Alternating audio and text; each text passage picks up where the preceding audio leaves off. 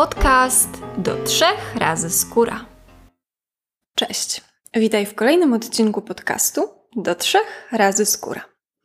Dzisiaj porozmawiam z Małgorzatą Pielichowską, dietetykiem klinicznym i psychodietetykiem. Gosia pomaga zapracowanym i przemęczonym ludziom zbudować zdrowe nawyki i wyjść z błędnego koła odchudzania. Uświadamia powiązania między psychę a soma. Uczy, jak czerpać radość z jedzenia i mówi, jaki ma wpływ na funkcjonowanie umysłu i całego organizmu. Podkreśla, jak ważna jest uważność w kreowaniu nawyków żywieniowych i świadomego, zdrowego stylu życia. Od października 2020 roku nagrywa podcast, w którym wyjaśnia zawiłości w świecie diet i odchudzania. Tłumaczy, jak jeść uważnie, a także stara się określić, na czym właściwie polega zdrowy styl życia. Cześć Gosiu, witaj serdecznie. Cześć. Cieszę się, że nasza rozmowa się dzisiaj odbędzie, bo mamy do poruszenia ważny temat i myślę, że przekażesz niesamowicie interesujące informacje też z zupełnie innej strony, bo dietetyka zwykle kojarzy się z jadłospisem, a ty jesteś psychodietetykiem. Więc dzisiaj bardziej skupimy się na naszym umyśle i na jedzeniu, właśnie w kwestii umysłowej też. I powiedz mi proszę, czemu w ogóle ma służyć psychodietetyka? Dlaczego jest nam potrzebna i dlaczego jest taka ważna? Coraz więcej się o niej też teraz mówi. Tak, faktycznie jestem psychodietetykiem, ale też jestem dietetykiem klinicznym, więc e, tak jak wiesz, no ta dietetyka zajmuje się bardziej dopasowywaniem planu żywieniowego, dopasowywaniem bardzo często jadłospisu do potrzeb konkretnego pacjenta. Tutaj głównie mówimy o na przykład osobach, które cierpią na pewne choroby, tak? Tutaj mój pies może e, w trakcie troszeczkę szczekać nam przeszkadzać, ale mam nadzieję, że to nie wpłynie na jakość słuchania dla Twoich słuchaczy. Wracając, dlaczego potrzebujemy psychodietetyki? Po co w ogóle to jest? No bo w internecie, generalnie w sieci jest też mnóstwo książek, które traktują o tym, co jeść i w jakich ilościach, jaka dieta jest najlepsza na odchudzanie, jaka dieta jest dobra dla mózgu, jaka dieta jest powiedzmy w chorobach autoimmunologicznych. No i wszystko fajnie. My bardzo dużo wiemy na temat tego, co jeść, ale cały czas nie wiemy, jak jeść. Na ten temat mało serwisów się wypowiada tak? Czyli wiemy, co jeść, w jakich ilościach, czy żeby schudnąć i tak dalej. Najbardziej takie diety odchudzające są tutaj modne, ale my do końca nie wiemy, jak zjeść. Bo problem polega na tym, że skoro my tak bardzo wiemy, jak się tutaj odchudzić, co jeść, to dlaczego problem otyłości i problem z odchudzaniem cały czas nawraca, tak? I w tym tkwimy w takim błędnym kole odchudzania.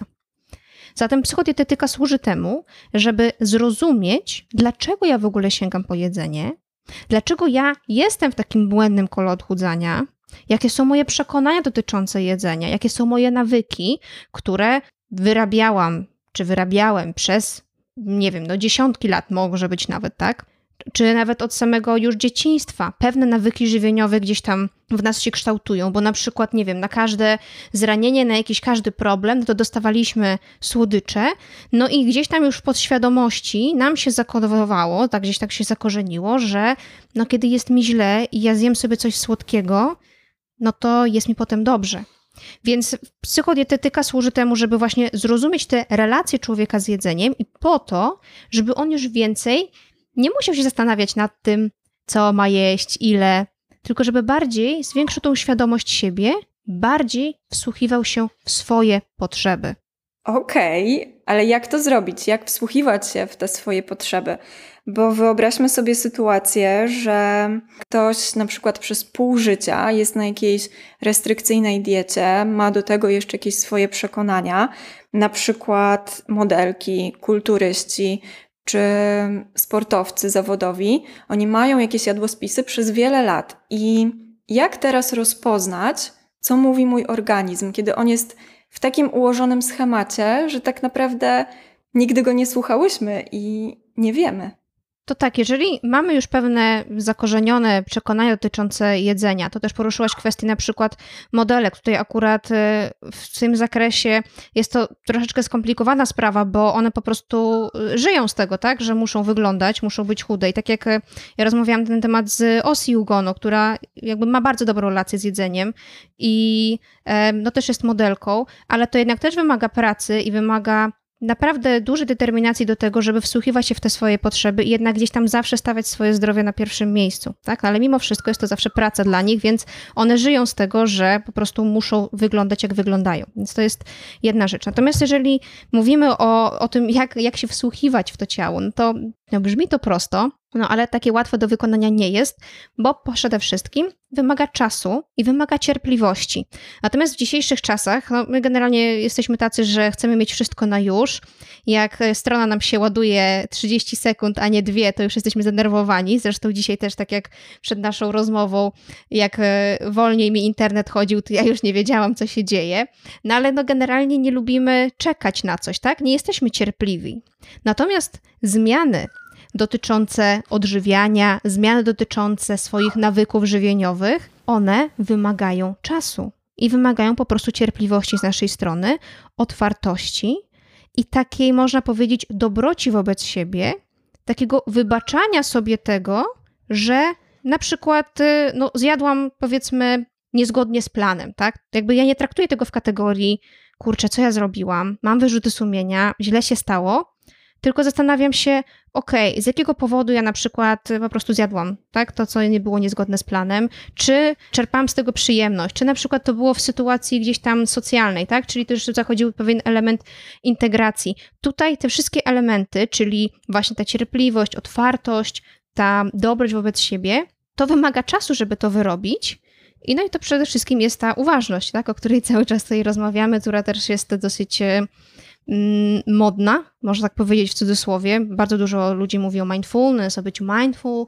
Te elementy gdzieś tam wchodzą w ten aspekt uważności, a na pewno wchodzą w aspekt uważnego jedzenia i tego, żeby być świadomym właśnie swoich nawyków żywieniowych.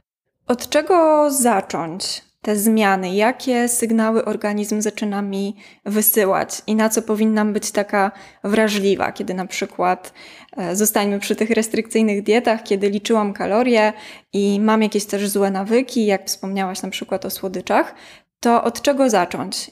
Jeżeli chodzi o aspekt restrykcyjnych diet i tego, w jaki sposób wsłuchiwać się w ogóle swój organizm i od czego zacząć, to tutaj trzeba pamiętać o tym, że przy długotrwałym stosowaniu takich restrykcji, no to niestety organizm jest totalnie rozregulowany. Mechanizmy, które odpowiadają, czy w ogóle szlaki hormonalne zaangażowane w odczuwanie głodu i sytości, również są rozregulowane. Tak? I na przykład u osoby, która gdzieś tam cały czas odmawia sobie jedzenia, no to potem jest taki moment, bardzo często tak jest, że kiedy rozpoczynamy tą drogę ku zmianie nawyków żywieniowych i ku temu, żeby się uwolnić od tego reżimu, no to nagle przychodzi taki moment, ja mogę jeść wszystko. I ja zaczynam wcinać, ile wlezie, i jakby sobie tym usprawiedliwiam trochę to, że bo ja sobie tyle to odmawiałam. Więc teraz ja na to zasługuję, mogę się najeść i mam to wszystko gdzieś, ja teraz będę jeść. Tyle, że potem przychodzi taki moment no, wyrzutów sumienia.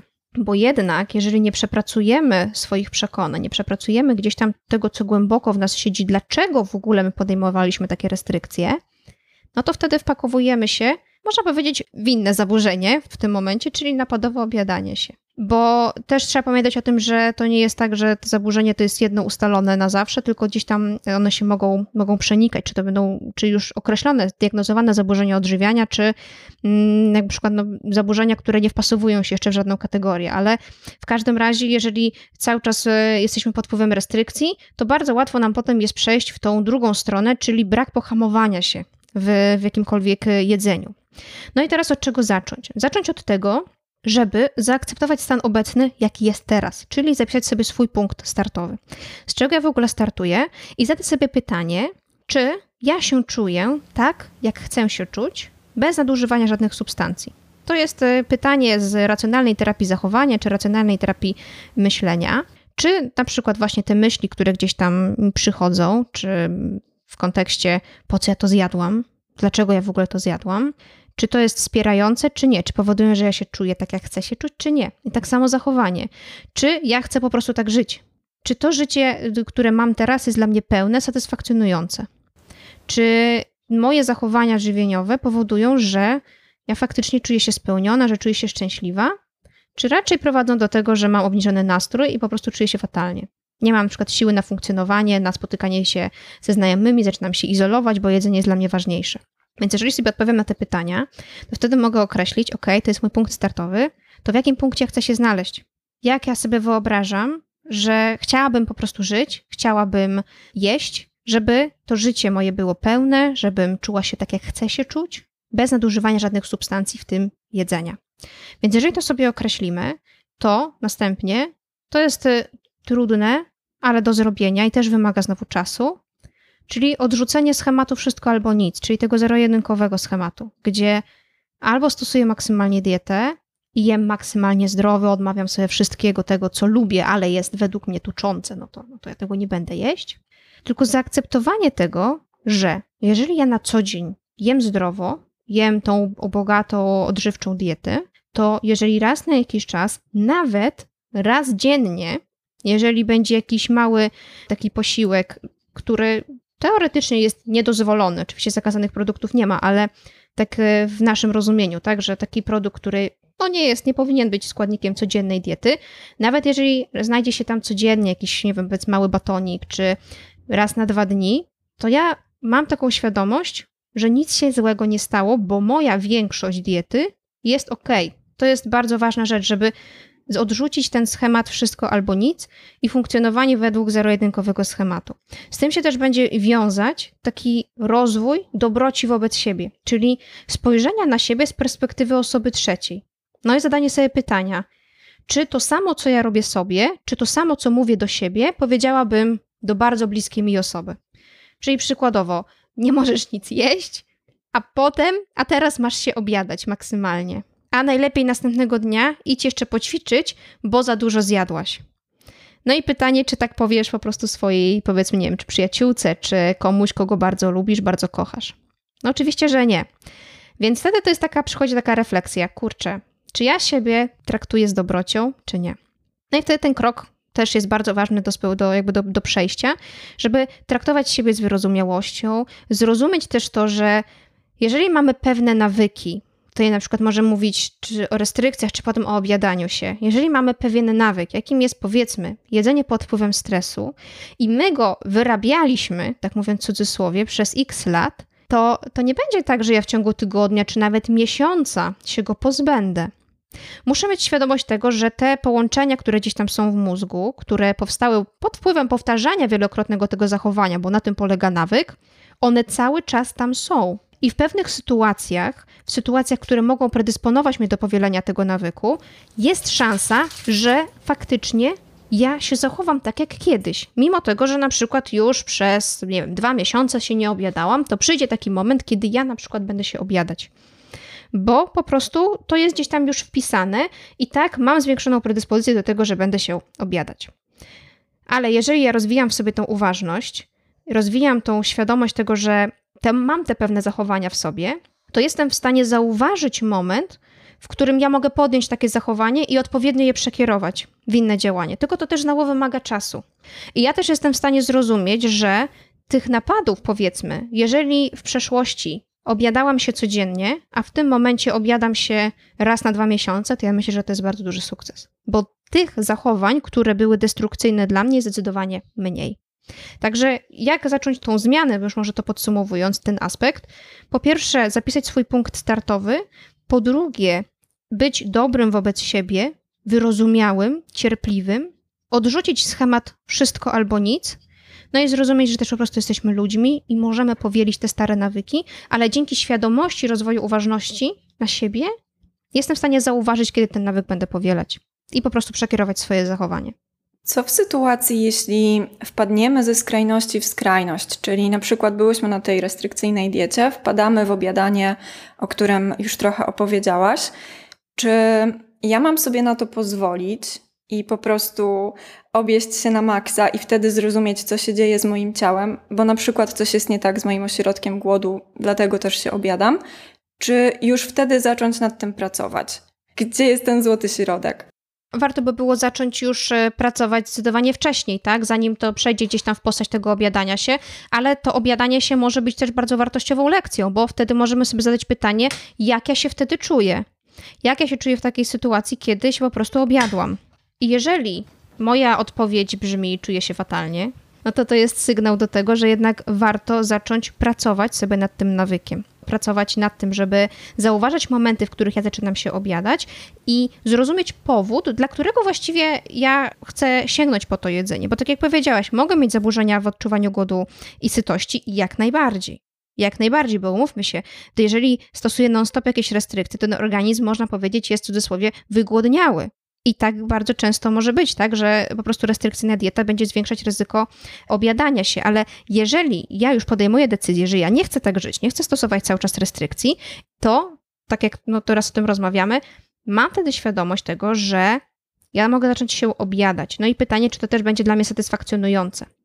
Jeżeli nie jest dla mnie satysfakcjonujące i nie chce się obiadać, bo może ktoś lubi jeść więcej, why not, tak? Jeżeli ktoś nie ma potem wyrzutów sumienia i dla niego to jest komfortowe, no to jest jego organizm, jego życie. Ale jeżeli ja sobie zdecyduję, że ja nie chcę tak żyć, nie chcę się tak czuć, no bo powiedzmy objadłam się raz i brzuch mnie bałał bardzo, miałam po prostu ochotę tylko leżeć albo, nie wiem, poszłam nawet zwymiotować, to to już jest sygnał do tego, że okej, okay, to co ja mogę zrobić, żeby czuć się inaczej? Po prostu wsłuchiwać się w swoje potrzeby. Czyli na przykład ustalić sobie taką skalę głodu i sytości, indywidualną do siebie i obserwować, ok, jak ja się teraz czuję.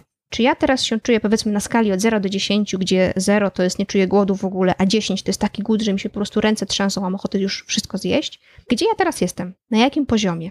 Ok, to teraz jak jesz posiłek, to zwracamy uwagę na takie uważne jedzenie, czyli na doświadczanie tego posiłku, czyli dokładne przeżuwanie, zwracanie uwagi na smak, oddychanie, bo my nie chcemy jeść w stresie, bo najczęściej jest tak, kiedy mamy pewną restrykcję i zaczynamy jeść coś zakazanego, co wcześniej sobie odmawiałyśmy, no to jest e, takie jedzenie w bardzo szybkim tempie. I to jedzenie w bardzo szybkim tempie wynika z tego, że po prostu mam wrażenie, że robię coś niewłaściwego, tak? No i zaczynam jeść bardzo szybko. I kiedy wychodzimy z tych restrykcji, ważne jest, żeby nauczyć się jeść powoli, dokładnie, oddychać przy tym jedzeniu, żeby to nie była czynność, która nam się kojarzy z tym, że ja to muszę bardzo szybko zrobić, że najlepiej w ukryciu, żeby nikt mnie po prostu nie zauważył. Ok, i jeżeli ja wtedy jem, to znowu jak ja się teraz czuję, tym razem na skali sytości, gdzie 0 nie jestem w ogóle najedzona, a 10 to już jest taki poziom najedzenia, że mam po prostu ochotę się położyć albo nawet y, po prostu zwrócić to, co zjadłam. To jest tak duży dyskomfort. No i wtedy najlepiej, mówi się, że tak powinniśmy wstawać od stołu, kiedy jesteśmy napełnieni na 80%, tak? Fajnie to powiedzieć, ale jednak, żeby to wyczuć, znowu potrzeba trochę praktyki. To nie jest tak, że ja dwa dni sobie poćwiczę i ja już wiem. Nie.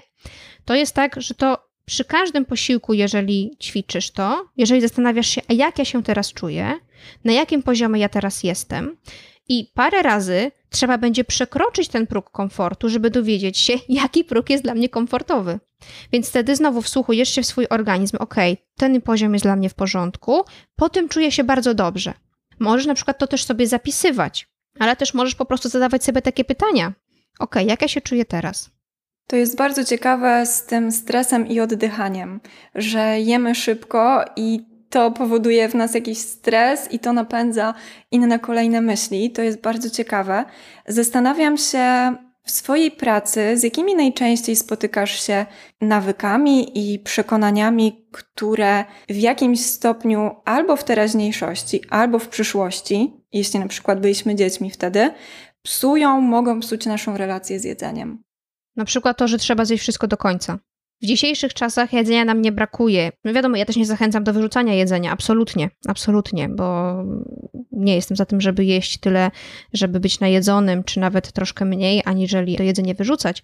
Ale w procesie, kiedy my się uczymy jeść, uczymy się, jaki jest nasz poziom na jedzenia, no to wielokrotnie może być tak, że po prostu odstawimy to jedzenie. jeżeli na przykład jesteśmy w domu, to możemy to zapakować w pudełko, odłożyć, spoko.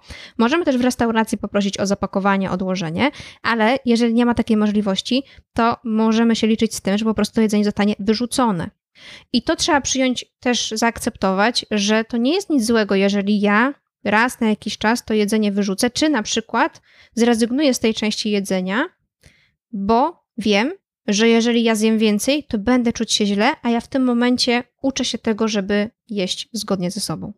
Więc to jest taka pierwsza rzecz, że musisz zjeść, bo szkoda jedzenia, musisz zjeść, bo dzieci gdzieś tam głodują. Oczywiście jest to poważny problem, ale to, że ja w tym momencie wyrzucę jedzenie, nie zmieni tego problemu, tak? A jednak patrzę też na siebie, patrzę na swój proces zmiany. Kolejną rzeczą, którą też obserwuję, to jest nieustanne wchodzenie w jakieś diety. To, że a próbowałam takiej diety, próbowałam tego, byłam tyle razy już na jakichś próbach odchudzania. Miałam też e, pacjenta, który był już u czterech dietetyków wcześniej przede mną i cały czas jakby dostawał tylko jadłospis. No bo też no, czasami tak jest, że po prostu nie da się wszystkiego omówić na konsultacji. Być może to po prostu też, e, mm, też dietetyk nie był przygotowany, żeby pracować bardziej na nawykach. I to jest taka rzecz, że właśnie takie nieustanne wchodzenie w ten proces odchudzania, że dobra, to ja zaczynam, mobilizuję się, najlepiej wszystkie zmiany na raz, no i muszę wytrzymać pewien okres czasu, bo to jest dieta. No i potem wracamy do starych nawyków żywieniowych, bo bezrefleksyjnie znowu rzucamy się na kolejną super dietę, tak? Więc to są chyba takie dwie najczęstsze rzeczy. Plus jeszcze takie dotyczące, a to ja mogę jeść czekoladę? A to ja mogę na przykład zjeść sobie batona. Czyli właśnie znowu takie przekonanie dotyczące tego, że jestem na diecie, mogę jeść tylko zieleninę na przykład i muszę sobie wszystkiego odmawiać, ta moja dieta będzie teraz beznadziejna i po prostu jest, przychodzę z wielkim smutkiem na to, że no, znowu stosuję dietę, która pewnie potrwa sobie z jakieś, nie wiem, trzy tygodnie, no bo więcej po prostu nie wytrzymam i znowu wracam do punktu wyjścia. Tak, dokładnie z tym zjadaniem wszystkiego tutaj absolutnie się zgadzam. Też bardzo często lubię obserwować rodziców i dzieci i ich relacje właśnie z jedzeniem. I taka sytuacja, którą chyba widuję najczęściej, to jest to, że dzieci się bawią i są kompletnie zajęte sobą, i przychodzi rodzic, który wpycha im banana, bo coś trzeba zjeść, bo teraz minął czas. I mam wrażenie, że to też może wpłynąć na to, że dziecko nie do końca wie, czy jest głodne, czy nie jest głodne, i w późniejszym czasie, w dorosłości, może mieć problem z określeniem tego, czy chce zjeść, czy nie, bo zawsze ktoś za niego decydował. To, co powiedziałaś, jest bardzo, bardzo ważne, bo dzieci mają, jakby tak można powiedzieć, wrodzoną, jeszcze nie naruszoną tą intuicyjność w jedzeniu. Nawet jeżeli mamy schemat rozszerzania diety niemowląt, to tam jest napisane, że rodzic tam decyduje, co dziecko zje, ale to dziecko decyduje, czy w ogóle zje. Ja to też obserwuję w takim kontekście, że dziecko mówi: Nie jestem głodny, nie chcę jeść, nie masz jeść teraz. Może to jest po prostu nie jego pora jedzenia. Dziecko zje, jak będzie głodne. I faktycznie to jest taka rzecz, która powoduje, że jednak zaburzamy tą intuicyjność u dziecka. Nawet już dochodzi do pewnego przymuszania do jedzenia, co jest już pewną formą przemocy, można to tak powiedzieć po prostu wprost. Natomiast jeżeli pozwolimy temu dziecku samodzielnie decydować o sobie, no to nie zaburzamy tej intuicyjności w jedzeniu, no bo dziecko zje wtedy, kiedy po prostu będzie miało taką potrzebę. Powtarzamy też często teraz w naszej rozmowie zaburzenia odżywiania.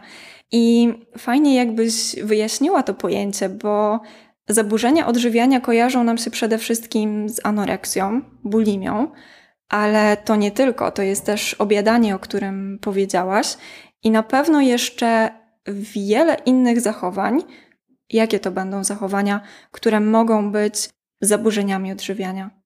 Jeżeli mówimy o zaburzeniach odżywiania, to też trzeba rozróżnić pomiędzy zaburzoną relacją z jedzeniem, bo nie zawsze jest tak, że mm, my wchodzimy w pewne kryteria diagnostyczne, bo jeżeli mówimy o zaburzeniach odżywiania, to już są ustalone pewne kryteria diagnostyczne, które należy spełnić, żeby jakby zostać włączonym tak, w tą kategorię konkretnego zaburzenia. Też diagnozę stawia lekarz. To jest też ważne, żeby pamiętać, że zawsze diagnozę jakiejkolwiek choroby stawia lekarz. Więc mamy zaburzenia odżywiania anoreksja, mamy bulimię, mamy napadowe obiadanie się, Mamy również coś takiego jak ortoreksja, ale są też na przykład zaburzenia, które wchodzą w kategorię tak zwanych e, eating disorders not otherwise specified. I tutaj na przykład można zaliczyć syndrom jedzenia nocnego, czyli ktoś po prostu sobie wstaje w nocy i je. Tak, więc to jest jakiś też pewien typ zaburzenia, ale on nie wchodzi w żadną kategorię ani napadowego obiadania się, ani gdzieś, e, ani anoreksji, ani bulimii, więc gdzieś przypisujemy go do tej kategorii właśnie mm, zaburzeń odżywiania nieokreślonych. Ale mamy też zaburzoną relację z jedzeniem i to pojawia się bardzo często. No właśnie w takim kontekście, że a nie wolno mi jeść tego, czuję gdzieś tam wyrzuty sumienia po jedzeniu, czy na przykład wzbraniam się przed jedzeniem słodkości, bo bardzo się, nie wiem, nawet jeżeli ich nie jem na co dzień, ale okazjonalnie nawet, tak, nie chcę jeść, mimo tego, że mam nawet na to ochotę, bo po prostu boję się o swoją figurę. I, i to są też pewne właśnie te zaburzenia związane z relacją z jedzeniem, które stricte nie muszą być akurat zaburzeniami odżywiania, bo na przykład jeżeli mówimy o anoreksji, no to jednym z kryteriów rozpoznania jest y, po prostu niskie, niska masa ciała. Więc jeżeli osoba, która wykazuje cechy anoreksji, ale na przykład no nie ma takiej niskiej masy ciała, no bo różnie może być, tak? To nie jest tak, że, e, że zawsze ktoś, kto ma restrykcje, gdzieś tam boi się tego jedzenia, to ta masa ciała będzie, będzie zdecydowanie niska, no to wtedy już nie przypiszemy jej, tak? Do, do anoreksji, tylko to raczej będą, będzie zaburzona relacja z jedzeniem albo, mm, albo do innej kategorii. To, o czym jeszcze chciałam powiedzieć, to właśnie jest ortoreksja. To jest też często spotykane u dietetyków. Dietetycy są grupą e, ryzyka. Dietetycy generalnie są w grupie ryzyka rozwoju zaburzeń odżywiania, bo bardzo często mamy związek z tym jedzeniem, tak? I cały czas się obracamy w tym zakresie. Natomiast ortoreksja polega na tym, że bardzo dużą uwagę przywiązujemy do zdrowotności jedzenia i na przykład mm, to jest już bardzo fanatyczny poziom, czyli ja jem tylko te zdrowe produkty i czuję niepokój, kiedy na przykład e, mm, zjem marchewkę, która nie jest ekologiczna albo nie jest organiczna. I to jest e, taki też jeden z typów zaburzenia odżywiania, kiedy my tip-top musimy mieć wszystko bio, eko, bo inaczej czujemy bardzo duży niepokój i na przykład no nie zjem e, marchewki w pewnym regionie Polski, no bo ja kocham tylko moją marchewkę, którą kupuję gdzieś tam w innym regionie, tak? Natomiast resztę w zasadzie no to muszą określić kryteria rozpoznania, które są ustanowione przez taką klasyfikację chorób e, czy DSM, jeżeli chodzi o zaburzenia też psychiczne, czy ICD. Czy jesteśmy sami u siebie w stanie zdiagnozować sobie na przykład zaburzoną relację z jedzeniem albo jakieś zaburzenia odżywiania, czy zawsze warto, żeby ktoś jednak spojrzał na nas z zewnątrz? Będzie to bardziej obiektywne. Automonitoring jest w zasadzie tą pierwszą rzeczą, którą robimy. No bo jeżeli ja u siebie zauważę pewne cechy, które mogą sugerować, że to zaburzenia odżywiania występują, no to wtedy to jest dalszym krokiem jest udanie się do specjalisty, żeby o tym porozmawiać i wtedy już specjaliści to będą oceniać już na podstawie kryteriów diagnostycznych. Więc co to na początku możemy zrobić? To na przykład zadać sobie pytania takie jak, czy ja czuję wyrzuty sumienia po jedzeniu? Jak ja się czuję w związku z jedzeniem, czy na przykład odmawiam sobie tego, co lubię, mimo tego, że chcę to zjeść, czy odmawiam sobie jedzenia, mimo tego, że jestem głodna, czy jem dalej, mimo tego, że już czuję bardzo duży dyskomfort w brzuchu i jest to dla mnie nieprzyjemne jedzenie, ale jem dalej, bo nie potrafię przestać. Czy na przykład izoluję się od znajomych, bo wolę sobie wrócić do domu i się po prostu objeść. Albo izoluję się od znajomych, bo wiem, że idziemy na przykład na pizzę, a ja się boję zjeść pizzy, bo boję się, że nagle spuchnę, przytyję i wolę zostać w domu i w swojej cichości ducha gdzieś tam sobie rozpaczać, to to już są pewne sygnały, które powinny przekierować nas na drogę do specjalisty. Bo może być tak, że po prostu gdzieś tam już te zaburzenia odżywiania się rozwijają, albo być może się już rozwinęły, zwłaszcza kiedy na przykład mówiąc o obiadaniu się, mamy coraz częściej na przykład takie napady obiadania się, tak? Czyli świadomie rezygnuję ze spotkania z koleżanką czy tam z kolegą i wracam do domu, mam świadomość, że będę się obiadać. Ja się obiadam i robię to bardzo często, robię to w takim napięciu, robię to bez poczucia kontroli, czuję, że po prostu jestem w jakimś matriksie, coś mną zarządza, a ja nie mam to nic do gadania, jakaś siła mnie pcha do tego jedzenia. No i kiedy na przykład y, już podejmuję takie zachowania typu wymioty, to to już jest absolutnie kwestia, żeby to przepracować u specjalisty. Dobrze, że powiedziałaś o tych spotkaniach i relacjach międzyludzkich. Mm, myślę sobie, czy są jakieś zachowania, na przykład osoby w paczce, która wie, że jej przyjaciel może mieć zaburzoną relację z jedzeniem albo jakieś zaburzenia odżywiania. Czy są jakieś jego zachowania, które mogą wpłynąć na ten problem, że on na przykład będzie się pogłębiał, albo jeśli tego problemu jeszcze nie ma, to może sprawić, że on się pojawi. Mhm. Chodzi ci o komentarze e, znajomych, tak? Odnośnie na przykład wyglądu, czy, czy jak ktoś może coś powiedzieć, co spowoduje, że ta osoba, która gdzieś tam stoi na granicy rozwoju zaburzeń, pójdzie finalnie w to zaburzenie. Na przykład komentarze, mhm, albo jakieś inne zachowania. Przede wszystkim komentarze typu ile ty jesz? A dlaczego ty to jesz? Ty tego nie powinnaś jeść. Przecież jesteś dziewczyną. Dlaczego jesz więcej niż ja? Jestem facetem, a ty jesteś dziewczyną, dlaczego jesz więcej niż ja? Czy na przykład z drugiej strony komentarze pod tytułem ale ty jesteś szkieletor.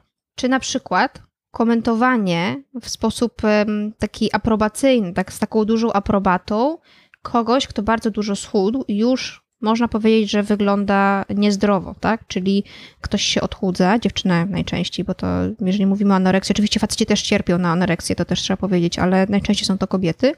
Dziewczyna się odchudza i jest coraz chudsza, no i nagle dostaje komentarze: Wow, ale ty ekstra wyglądasz. No to to jest dla niej motywacja do tego, żeby jeszcze być bardziej chudą, zwłaszcza kiedy wcześniej, kiedy wyglądała normalnie, bo często jest tak, że po prostu dziewczyny mają normalną masę ciała, mają normalną zawartość tkanki tłuszczowej, ale nie wpasowują się w ten kanon piękna obecny, no to zaczynają się odchudzać. I kiedy wcześniej nie dostawała żadnych komplementów, mało kto zwraca na nią uwagę, bo, bo po prostu nie wpasowywała się w te kanony, które obecnie obowiązują.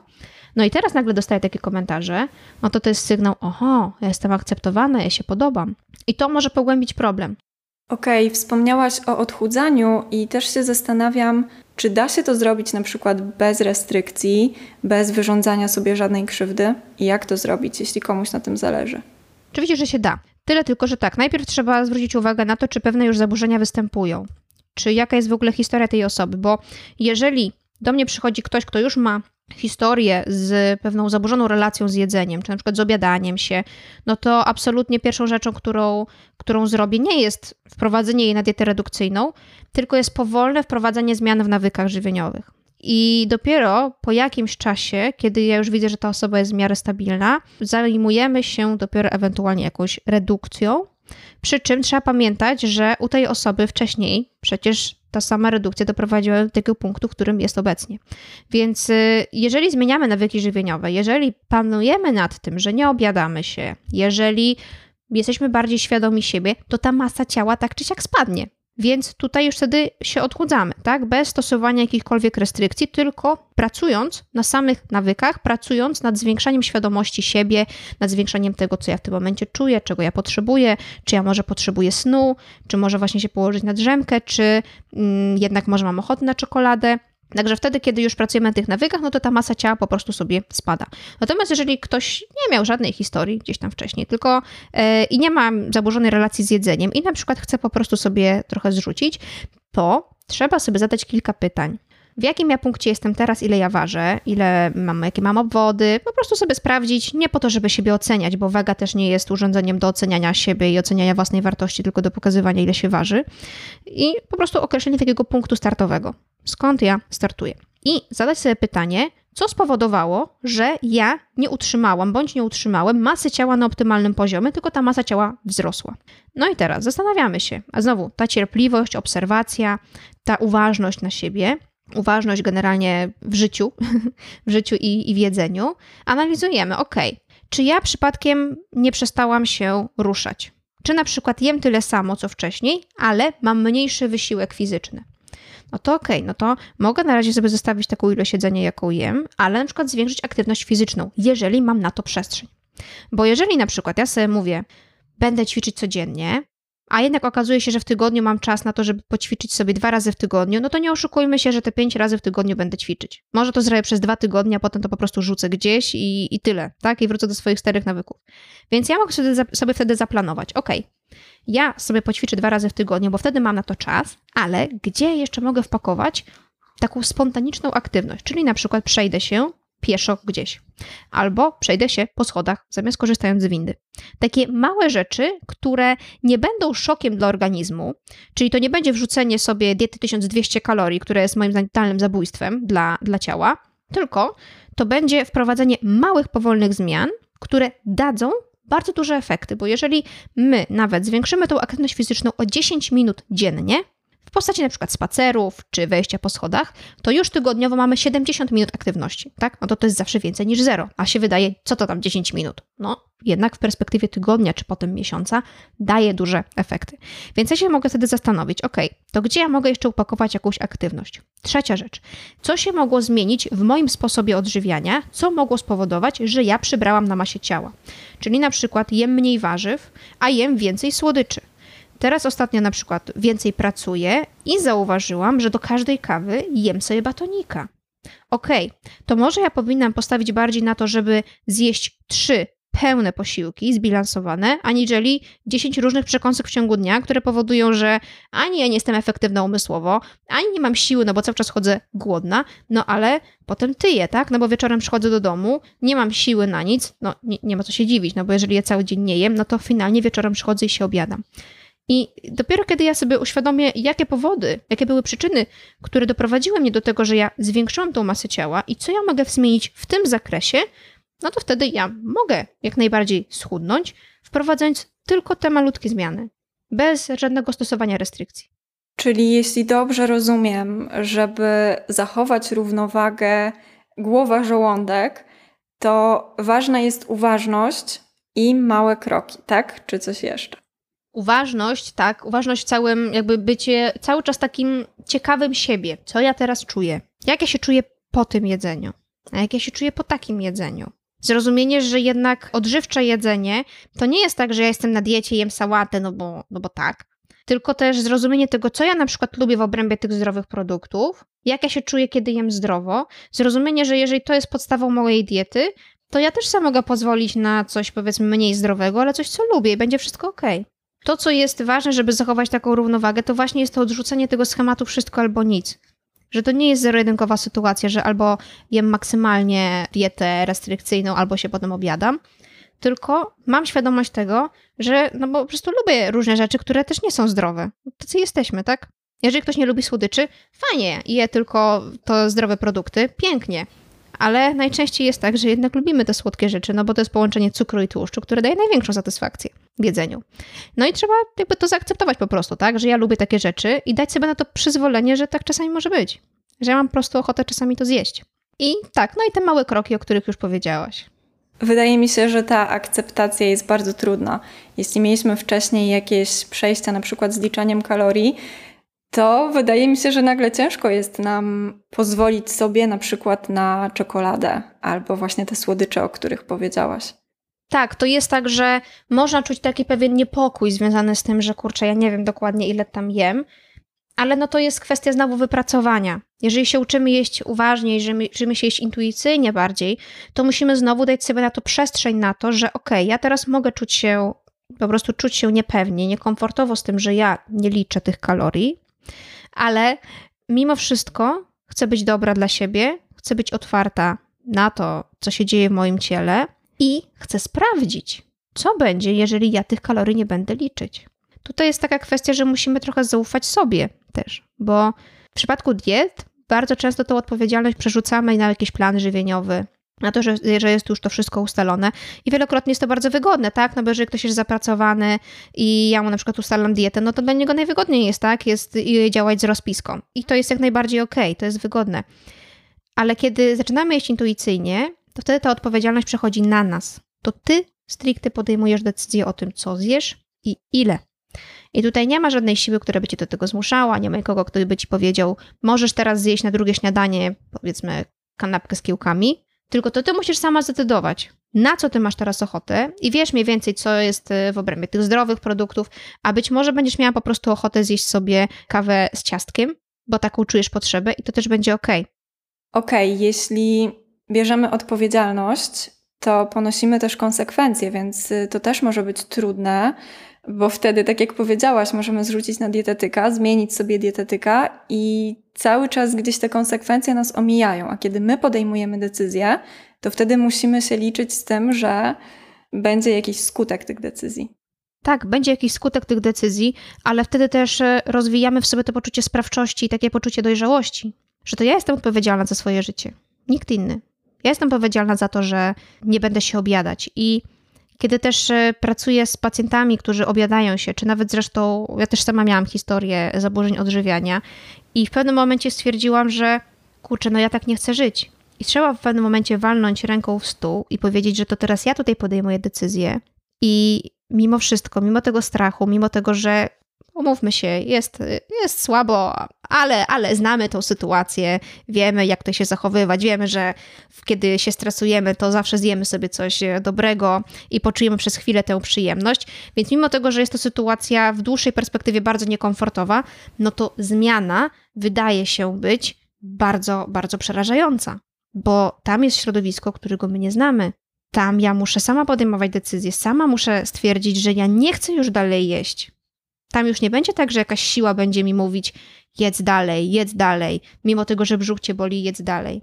Więc to jest kwestia tego, żeby podjąć taką męską, twardą decyzję, że nie, ja chcę się zmienić. I to też nie w takich kategoriach, że jaka jestem beznadziejna, muszę się zmienić, bo to już jest znowu też bardzo krzywdząca wobec siebie, tylko zaakceptowanie tego, ok, jestem w tym punkcie i chcę teraz zadbać o siebie, zaopiekować się sobą. Moje zdrowie moje życie, tak, moje zdrowie przede wszystkim jest tutaj najważniejsze. I ja chcę to zmieniać, chcę powoli wprowadzać te zmiany. To naprawdę to nie jest łatwe, tak? Ale jeżeli my to sobie cały czas powtarzamy, że powoli, spokojnie, zatrzymaj się, zastanów się, co ty teraz czujesz. Zastanów się, czy ty w ogóle chcesz to zjeść. Zastanów się, czy dalej chcesz jeść, bo nawet jeżeli ja już wchodzę w ten etap obiadania się, tak, jakby weszłam w ten stary nawyk, to zawsze jest moment, żeby przestać. Zawsze mogę zdecydować, czy zjem więcej, czy już zakończę to, na, na czym zakończyłam. To, tak jak powiedziałaś, są pewne konsekwencje, ale to też daje bardzo dużo satysfakcji, że ja to potrafię zrobić. To ja tutaj decyduję. Powiedziałaś ważną rzecz o tym wewnętrznym dialogu i myślę, że to jest istotne na przykład w sytuacji, kiedy nasze ciało zaczyna się zmieniać. Ktoś był na tej restrykcyjnej diecie, był szczupły i nagle postanawia, że chce się zmienić, nie liczy kalorii i jego ciało zaczyna się zmieniać, na przykład przybiera na wadze. Więc ta rozmowa ze sobą, ta wyrozumiałość i uważność wydaje mi się w tym etapie kluczowa, bo to jest trochę taki moment zwątpienia, że kurde, znowu przybieram na wadze, nie chcę tego. Pojawia się może jakaś panika. Tak, trudne no to, to nie jest łatwe zdecydowanie i to też e, czasami jest tak, że po prostu zawsze te myśli gdzieś tam się pojawiają. Mimo powiedzmy wielu lat e, pracy nad tym, no to zawsze gdzieś tam będzie takie poczucie, kurczę, no trochę przybrałam. Ale wtedy trzeba na siebie popatrzeć znowu z perspektywy osoby trzeciej, tak? Czyli popatrzeć na to swoje ciało, jak ono tobie służy, jak dużo już z tobą przeszło, Możesz nawet się pogłaskać, pocałować się w rękę, tak? Pogłaskać się, że o, to jest moje ciałko. I cały czas sobie przypominać, że jak ja się czułam, kiedy nawet byłam super chuda, osiągnęłam tą masę ciała, którą chciałam, ale najczęściej jest tak, że po prostu ta niska masa ciała nigdy nie jest za niska, tylko zawsze może być trochę mniej. To jak ja się czułam wtedy, jak moje życie wyglądało, a jak ja się czuję teraz? I czy przez to, że mam trochę więcej tłuszczu na udach, trochę więcej tłuszczu na rękach, ja mam się czuć źle? Czy to ma spowodować, że ja mam mieć beznadziejny nastrój? No nie, to, to nie jest tak, że mm, jakby to są rzeczy, które nie będą powodować, że ja w siebie zwątpię, bo ja jestem osobą taką wartościową, mam takie mocne strony, takie zalety, mam też pewne wady, ale tutaj wydaje mi się, że kluczowym jest też nauczenie się, żeby nie sprowadzać swojej wartości do wyglądu, do swojego ciała. Ciało ma być zdrowe, ja mam być zdrowa, ale ciało nie jest wyznacznikiem mojej wartości. To mi się wydaje jest chyba naj, najważniejsze z tego, żeby zdać sobie sprawę, że to ciało jest pewnym nośnikiem, ciało jest bardzo ważne, bo, bo po prostu jesteśmy w nim przez całe życie, ale nie wyznacza tego, ile ja znaczę. Tak, dobrze, że o tym powiedziałaś, to bardzo ważne. A jeśli mamy w swoim otoczeniu kogoś, kto ma zaburzenia odżywiania albo zaburzoną relację z jedzeniem, lub na przykład stara się jeść intuicyjnie, to jak możemy mu pomóc jako bliski przyjaciel, jako rodzic, siostra lub w innej jakiejś relacji? Mhm, to tak, jeżeli nie wiemy, czy ta osoba ma zaburzenia odżywiania i gdzieś tam podejrzewamy, że na przykład e, no, izoluje się, bo na przykład nie chce jeść, no to wtedy możemy zapytać, słuchaj, jeżeli chcesz o czymś pogadać, to po prostu jestem, czy, albo jeżeli potrzebujesz pomocy specjalisty, to nie wiem, możemy razem kogoś wybrać. W żaden sposób na przykład no, nie zmuszać tak, do jedzenia, czyli jeżeli widzimy, że ktoś jest chudy, to nie mówić, weź, już jesteś za chuda, musisz coś zjeść, bo czemu ma służyć taki komentarz? Raczej potrzebne by było, żeby powiedzieć takiej osobie, jestem obok i w razie czego to możesz mi dać znać, i razem coś tam zdziałamy, jeżeli czujesz, że jest taka potrzeba, bo trzeba też pamiętać o tym, że nie zmusimy nikogo do terapii. Jeżeli ktoś jest dorosły, ktoś sobą zarządza już, no to nie zmusimy nikogo do procesu terapeutycznego, bo to musi być ta potrzeba wewnętrzna. Ale jeżeli taka osoba będzie mieć świadomość, że nie jest sama z tym problemem, tylko że gdzieś zawsze może się zwrócić do jakiegoś przyjaciela, no to jest większa szansa na to, że po prostu ona skorzysta z tej pomocy.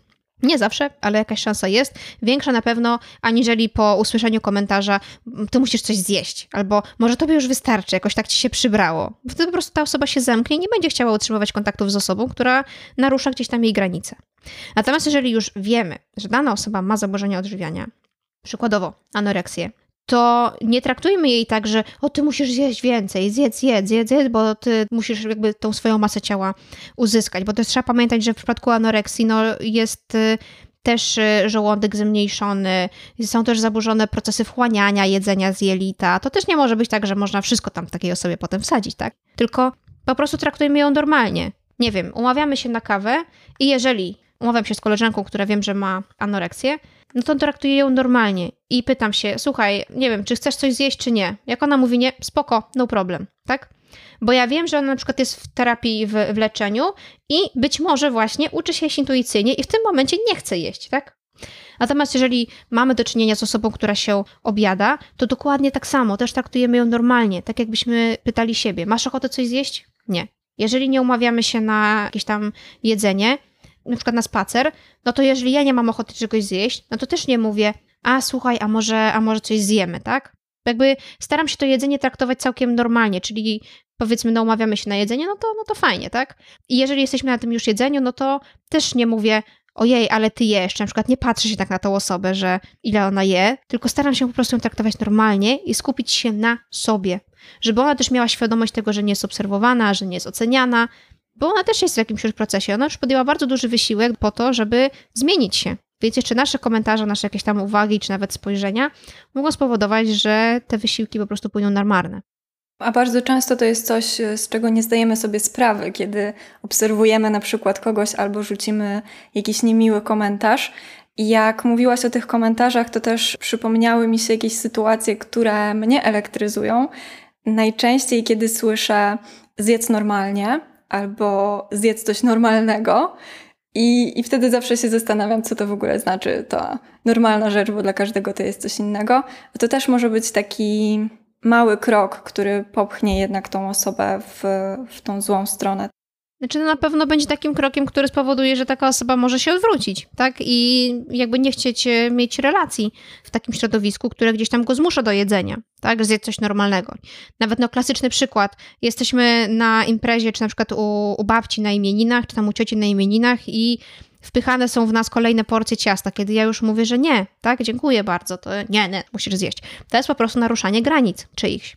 I jeżeli nawet ktoś mówi, że zjedz normalnie, no to tak jak mówisz, ale co? Czyli, czyli co? No dla mnie normalnym jedzeniem to na przykład jest, nie wiem, zielenina, jest soczewica, są orzechy. Dla kogoś normalnym jedzeniem, zwyczajowym może być schabowy z ziemniakami, tak? I ja na przykład takiej osobie, która jest schabowego z ziemniakami, nie mówię, mmm, ale ty przyjmujesz teraz dużo cholesterolu. No bo to jest nie na miejsce po prostu, tak? Każdy podejmuje decyzję sam za siebie. Jeżeli poprosi mnie o to, żeby ok, czy Gosia możesz mi pomóc jakoś zbilansować ten posiłek, bo chciałbym się odżywiać lepiej, zdrowiej, to jak najbardziej wtedy ja mogę przeanalizować to. Słuchaj, jesz teraz tyle i tyle, jesz takie posiłki, one są średnio gęste odżywczo, bo nie ma prawie warzyw, błonnika, ale możemy wprowadzić pewne zmiany, kiedy jest to za zgodą pewnej osoby.